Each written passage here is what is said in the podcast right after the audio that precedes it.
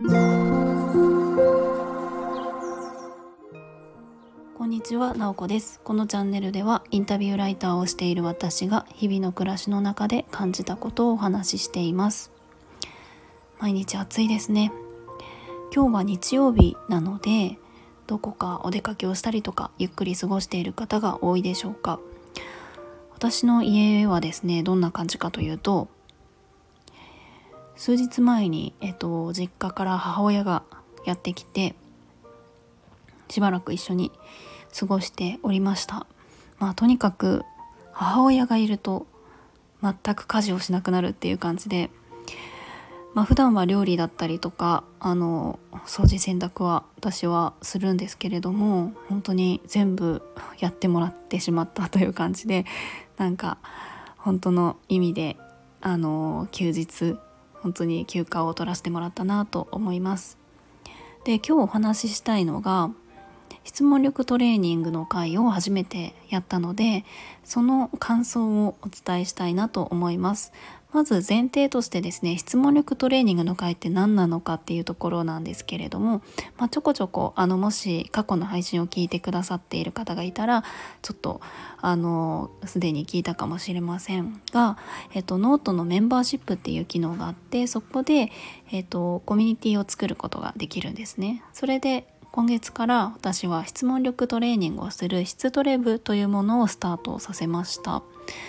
まあ、あの冒頭でお伝えした通り私はインタビューライターをしているので質問をする場面って結構あるんですね。でまあするたびにいろいろとこう質問って難しいなと思ったりもっと自分の質問力を鍛えたいなと思うことが多くって、えー、こういった勉強の機会を作ることにしました。でやっぱり、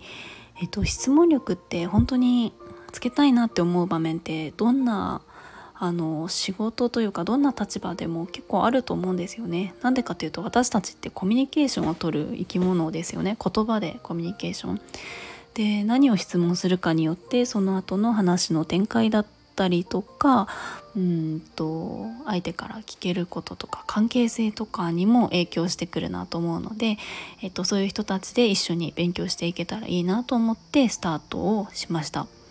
でまああのその中のまあ、割とメインとしているのが実際に Zoom でつないで質問力をトレーニングするっていう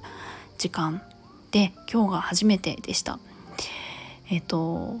今日はちょっと日曜日なんですけど基本的には土曜日の朝8時から1時間やるっていう感じで設定してます。まあ、時間はですね私が夜が苦手っていうのが一番大きいです。もう夜はね頭が働かなくなってしまうんですよ眠くって。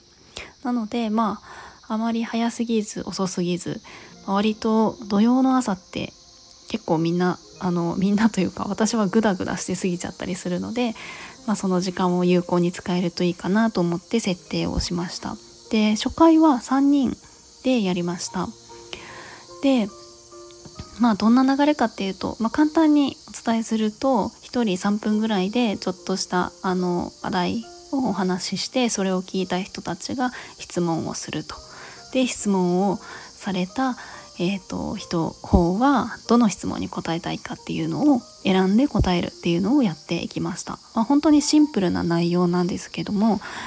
まあ、とにかく頭を使うんですよね。えっ、ー、とまあ、やってみて思ったのはまず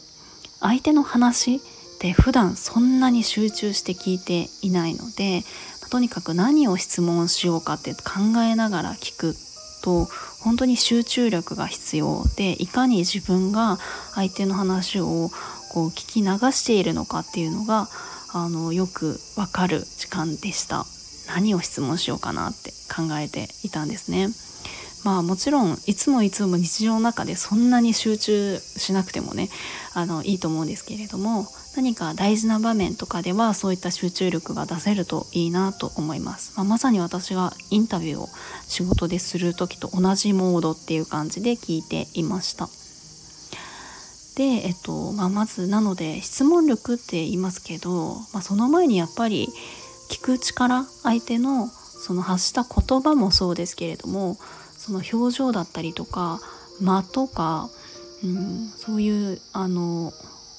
言葉以外の情報もキャッチするっていうことの重要性を感じましたでもう一つがですねそのいい質問って何だろうっていうのを考えながらやっていてそのまあ今回一緒にあのトレーニングをしたメンバーでなんで自分がその質問を、まあ、複数質問された中でその質問を選んだのかその理由をちょっとシェアし合ったんですね。その理由っていうのがえっとまあ、もちろん自分がちょっと答えたいなっていうふうに思ったっていうのはもちろんあるんですけど、えっと、自分の中で関心はあるけれどもそこまで言語化できていない質問なんか聞かれた内容であもうそれ聞かれたらこの答えっていうふうに明確に自分の中で答えが用意されてるものって意外と選ばなくって自分でもなんか深掘りしてみたいちょっと考えて言語化したいとか整理したいみたいなもっともっと考えたいなっていうふうに思ったことをあのまあ、選ぶ考えたいなって思えたような質問を選ぶっていう傾向があったんですね。まあまだ1回なんですけども。私自身もそうだったなと思って。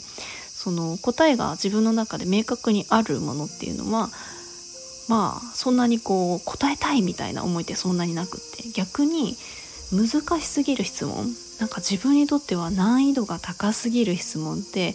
答えられないんですね。言語化もするのも難しいしもうちょっと時間がかかりそうっていう感じだと選ばない。その中間というか